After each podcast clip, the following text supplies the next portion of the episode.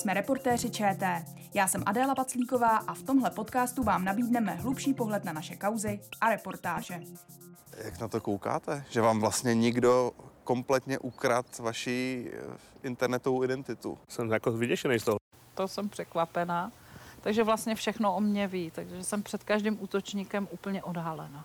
Když mi to celé došlo, že se jedná o podvod, tak jsem se cítila tak, že, uh, že jsem úplně úplná trubka. Kybernetické podvody. Během několika hodin připraví oběti o všechny jejich úspory. Nedávno jsme v reportérech ČT detailně zmapovali případy falešných bankéřů a scénáře, podle kterých pachatelé postupují. Jejich oběti se shodují v jednom. Uvěřili jim, protože útočníci o nich měli velmi detailní informace. Kde je vzali? A jak zjistí třeba to, kolik peněz máte na účtě? Proskoumali jsme temnou stranu internetu a vypátrali velmi citlivá data, která jsou tu o lidech k dispozici. Co všechno tam o sobě člověk zjistí? To proberu s mými kolegy Janou Neumanovou a Andřejem Golisem. Ahoj, vítejte. Hezký den. Dobrý den. Přišla jsem o 320 tisíc. Prostě jsem vybrala, co jsem měla. Kompletní účet? Kompletní účet. A zarazilo mě, že věděli úplně všechno o mně. To bylo hodně jako takový pro mě důležitý, že jsem si říkala, a volá mi někdo z mojí pobočky. Třeba mi o jednom účtu řekli, kolik tam v současné chvíli je. A opravdu to tak bylo. Věděli přesně, kdo kdy mi posílal jakoukoliv platbu, kde utrácím, kde nakupuji. Jak je těžké dostat se k informaci, kolik má člověk na účtu peněz? No někdy je to velmi jednoduché. Stačí se dostat k heslu do e-mailu. E-mail to je takové naše velmi slabé místo, protože možná by bylo dobré, aby si každý uvědomil, co vlastně v e-mailu všechno dělá. A mnoha lidem do e-mailů chodí například komunikace s bankou, chodí jim tam výpisy z účtu, což je pro podvodníky velmi, velmi cený dokument, ze kterého třeba zjistí, kolik tam má člověk eh, zůstatek.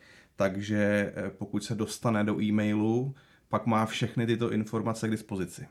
Hmm. Ale zůstatek je asi jenom v podstatě špička ledovce, ne? Protože tam je celá řada údajů od toho, kde ten člověk nakupuje. Přesně tak, tak eh, doporučuji, aby si každý zamyslel, co vlastně v tom e-mailu řeší. Může tam být komunikace s rodinou, komunikace s bankou, rezetování hesel. Typo, typově přihlásíte se eh, po dlouhé době do nějaké služby a samozřejmě si nepamatujete heslo, tak si tam necháte odeslat, tak si do e-mailu necháte odeslat formulář, kde si to heslo zadáte znovu. A pak to nesmažete a v tom e-mailu to je. Takže případný pachatel se může přes ten e-mail vlastně dostat do nějaké vaší služby. A popravdě v tom e-mailu může být třeba i přihlašovací údaj do bankingu, pachatel to pak třeba může nakombinovat s informacemi z Facebooku. Mnoho z nás tam uvádí datum svého narození a mě překvapilo, kolik lidí třeba datum narození používá pro přihlašování do bankingu. Takže pokud pak pachatel skombinuje tyto dva údaje, tak eh, dostat se do bankingu pro něj je otázka minut, možná vteřin. Překvapilo vás to? Tak mě hodně překvapilo, když nám lidé líčili, co vlastně o nich všechno útočníci věděli. Já jsem si myslela nejdřív, že přehání, že vlastně zakrývají to, že naletěli a trošku si tu historku eh, předělali tak, aby nevypadali tak hloupě. Eh, takže jsem tomu původně vůbec nevěřila. A potom, když jsme se o tom bavili s odborníky, tak jsme skutečně zjistili, že je možné zjistit takové detailní informace, jako tedy jsou zůstatky na účtu, za co člověk utrácí, eh, samozřejmě eh, jaké třeba má příbuzné, eh, vědí třeba například ti útočníci i to, že třeba jejich příbuzní mají účty v těch daných bankách. Takže, takže tohle to pro mě překvapivé bylo hodně. No, mě překvapilo hlavně to, že dneska člověk nemusí být ostřílený hacker, aby takové informace získal. Dneska si prostě jednoduše lze pronajmout za pár dolarů na měsíc program, který pro vás takové informace dokáže zjistit. Jak to funguje? Eh, funguje to tak, že vy si ten program zaplatíte a pak vlastně nejtěžší moment na tom je, že musíte tu potenciální oběť donutit aby si stáhla k sobě do počítače takový škodlivý kód, ale já myslím, že o tom ještě budeme mluvit, to ještě popíšeme. Eh, a pak vlastně stačí navštívit eh, nelegální tržiště, což jsou místa, která nejsou každému dostupná, jsou dostupná například na pozvání. Představme si je jako klasické internetové obchody, kde pak lze už rovnou uniklá data pořídit a někdy to nestojí ani jeden dolar. Někdy ta data prostě tam jsou zdarma k dispozici. Vy jste si sami nechávali zjistit, co je dohledatelné o vás samotných. Co jste se dozvěděli? No tak s nadsázkou se dá říct, že jsme zjistili, že bychom měli hodně rychle aktualizovat svoje hesla a že bychom měli všude dávat více stupňové ověřování, což mě doteďka připadalo jako taková zbytečná formalita, ale e, zjevně je to velmi nutné. My jsme vlastně e, velice rychle nám ty odborníci našli naše hesla. V mém případě to byly dvě hesla, která nepoužívám už úplně e, na všechny. Dřív jsem je používala vlastně na úplně všechno, dneska už je nepoužívám. Na úplně všechno používám je spíš jenom v takových těch nějakých starších online obchodech, kde jsem nakupovala třeba před mnoha lety, ale jsou skutečně eh, stále aktuální.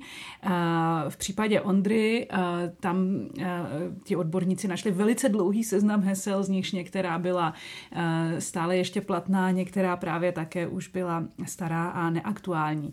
Ale tam jde vlastně o to, to co jsme zjistili, že ta hesla se dají sehnat v určitém časovém úseku. Když Eh, ten únik, eh, díky kterému eh, se ta hesla dostávají na Darknet, tak když je ten únik velmi čerstvý, tak vlastně jsou samozřejmě čerstvá i ta hesla. To znamená, tahle ta naše hesla měl někdo v tu aktuální dobu, kdy my jsme je skutečně používali. Co všechno se na internetu dá takhle zjistit? Jaké údaje se tam dají najít? Nejčastěji jsou to například údaje k platebním kartám, přístupy do nejrůznějších služeb a aplikací, Facebook, Twitter, různé online obchody, různé aplikace typu Netflix, HBO a tak dále. Pak jsou tam ale také kopie dokladů, pasů nebo řidičských průkazů. Mimochodem doklady jsou nejdražší, protože útočnice je mohou nejlépe speněžit. No a někdy jsou k dostání celé ukradené online identity. Prostě celá sada dat, které se týkají třeba jednotlivých lidí. No a jak jsem před chvílí zmiňoval, existují jakási nelegální tržiště, nejčastěji na temném webu, ale v poslední době je velmi oblíbená sociální síť Telegram. Jak ta hackerská tržiště fungují? Jak se tam ty informace dostanou? My si je můžeme představit jako vlastně takový klasický online obchod, akorát je samozřejmě teda nutné zdůraznit, že v tomto případě nelegální online obchod. Ty, ty, vypadá to tak, že tam jsou vlastně položky na každého toho jakoby jednotlivého okradeného člověka, to má svoje číslo, u toho máte cenu, za kolik se to dá koupit. Ta cena se odvíjí podle toho, jak velká sada těch informací tam je. Pokud je to kompletní digitální identita a je to vlastně čerstvé, tak samozřejmě ta cena je vysoká, může být ve stovkách dolarů pak vlastně, když eh, to zakoupíte, tak eh, se vlastně objeví ty konkrétní údaje, eh, které tedy vlastně vy jste si koupil už vlastně v té plné, v té plné podobě. Ty informace, kde se získávají, je to, jsou vlastně dva způsoby. Jednak je to takový ten klasický únik, který třeba zaznamenala síť Facebook nebo Twitter, kdy hackři stáhli kompletní údaje o té, eh, o, o uživatelích té dané služby. A pak je druhá možnost a to je, že si vy stáhnete do počítače vir a ten vir vlastně potom sám pracuje v tom počítači a kopíruje například hesla, která zadáváte do různých služeb a internetových obchodů a, a zjišťuje o vás různé informace, eh, co děláte vlastně přes internet. Můžou tam být dokonce i print screeny, třeba obrazovky, a takové už velmi, velmi citlivé věci. Za kolik se ty informace tedy dají koupit? Protože vy jste v reportáži měli respondenta, který v podstatě vyjmenoval celý ceník za uniklé e-maily, pasy, řidičáky. Ano, to byl jeden ze zaměstnanců takové firmy, která se zabývá online bezpečností. Oni vlastně zkoumali jedno z těch tržišť a našli tam v úvozovkách zboží v hodnotě 400 milionů korun, takže opravdu hodně peněz. Eh, ceny ukradených dat jsou na škále 0 až 1000 dolarů.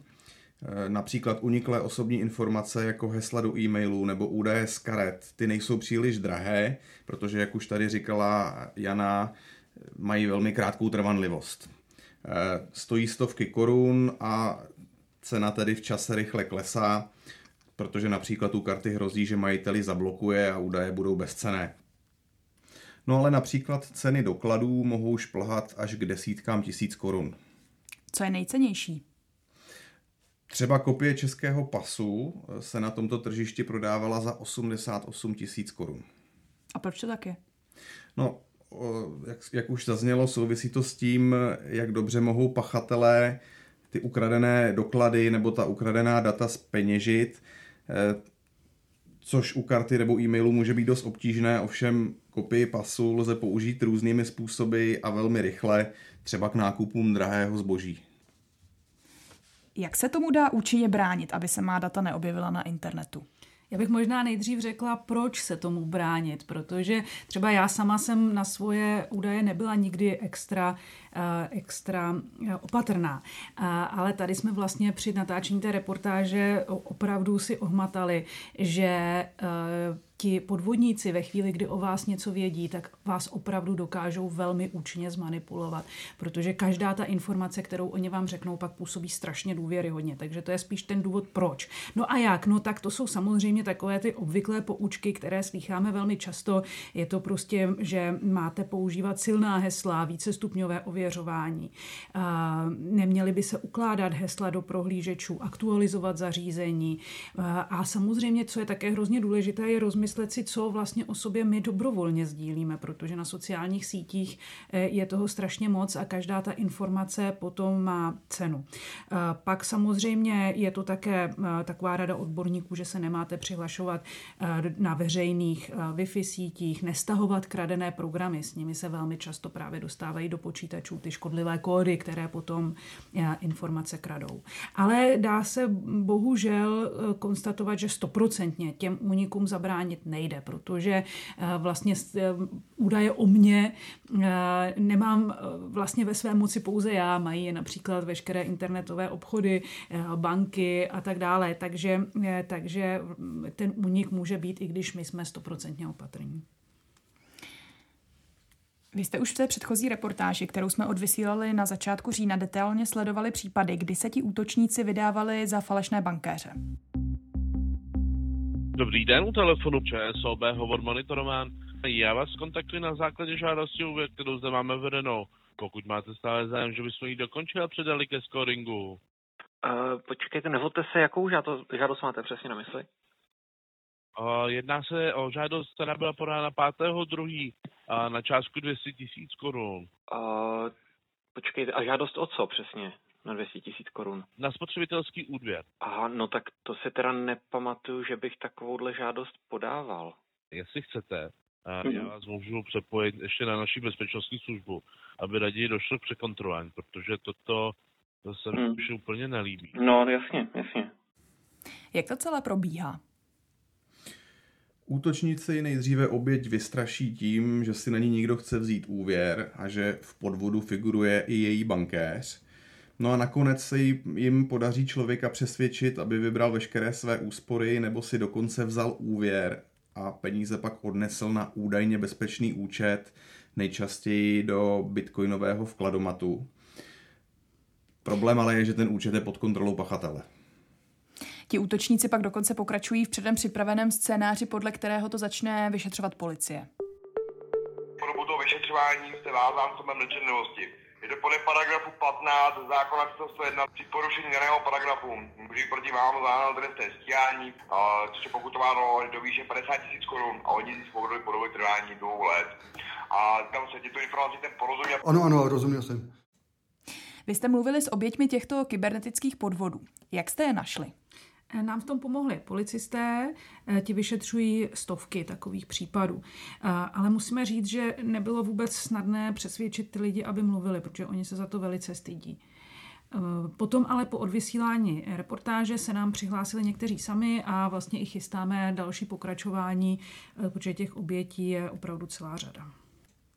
Vysvětlili vám, jak to, že jim to nebylo divné?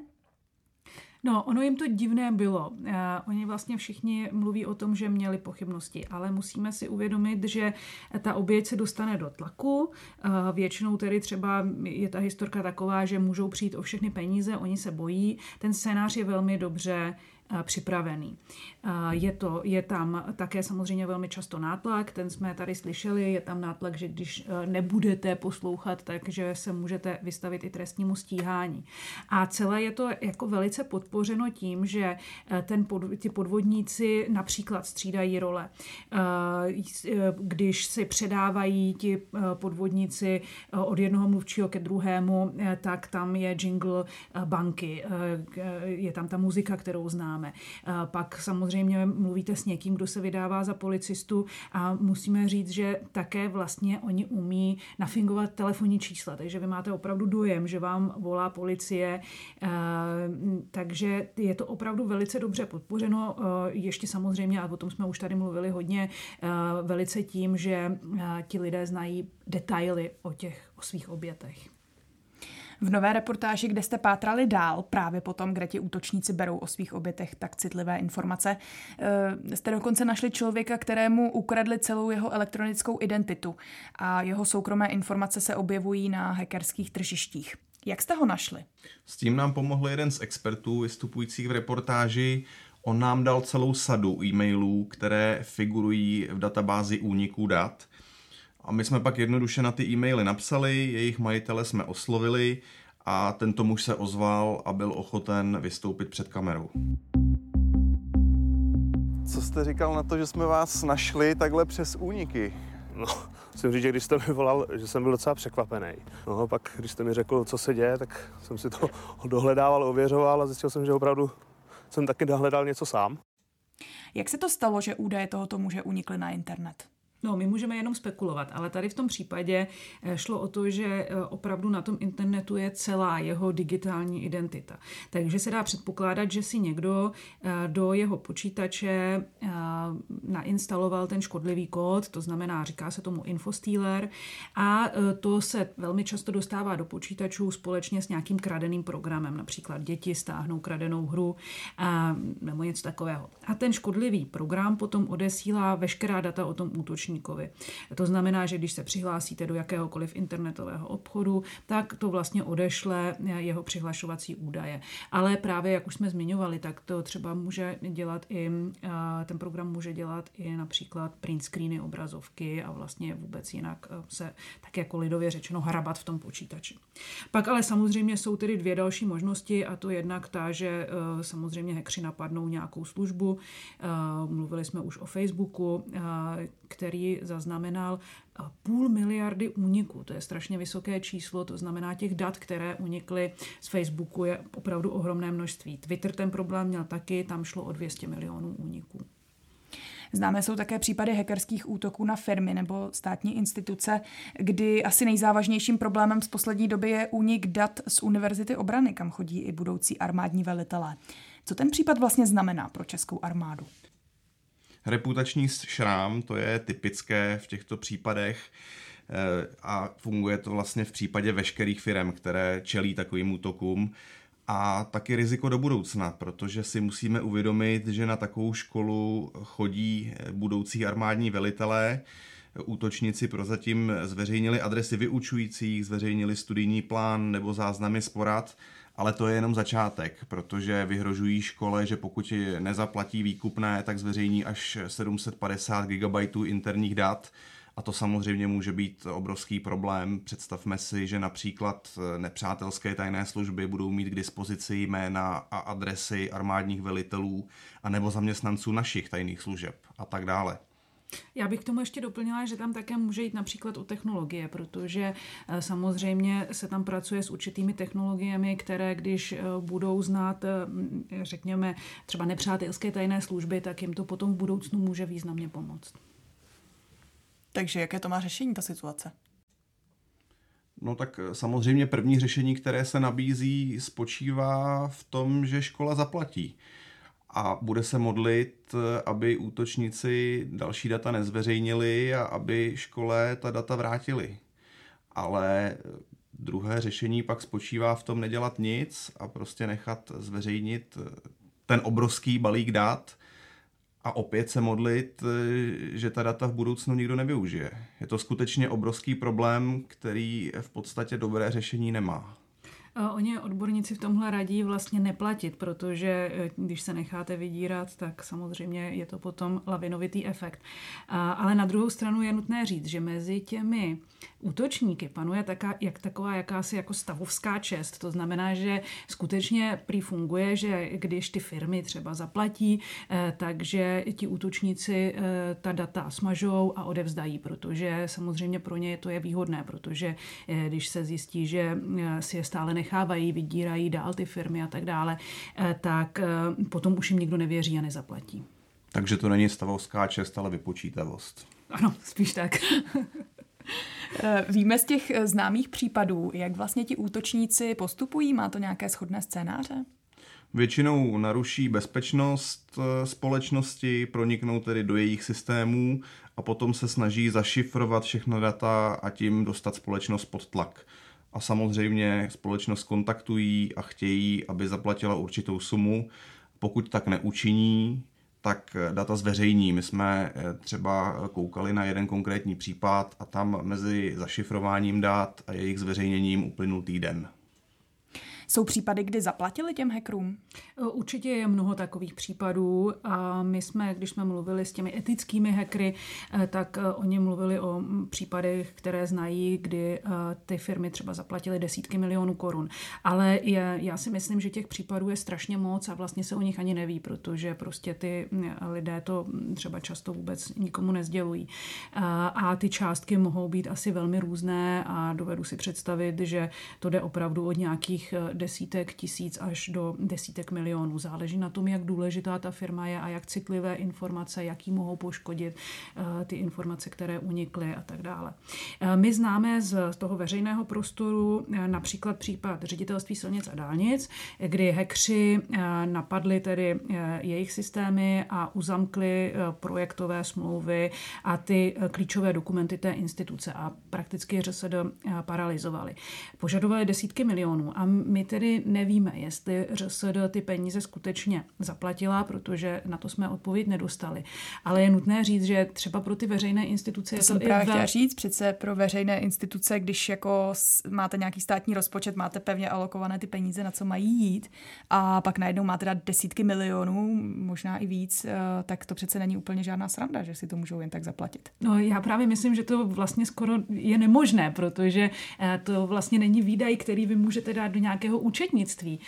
Takže to, jak by se to v takovém případě dělalo, to je veliká otázka a já si to úplně technicky nedokážu představit. Fakt ale je, že ředitelství silnice a dálnic nakonec tu situaci nějak vyřešilo, takže jestli to vyřešilo tak, že eh, dokázalo ty hekry obejít, anebo nějakým způsobem dokázalo zaplatit, to můžeme pouze spekulovat, to nevíme. Další díl našeho podcastu je u konce. Dnes s Janou Neumanovou a Ondřejem Golisem. Jano, Ondro, díky, že jste přišli. Děkujeme taky, hezký den. Naslyšenou. Jsme reportéři ČT. V pondělí na jedničce, v úterý v podcastových aplikacích. Dnes se s vámi loučí Adéla Paclíková.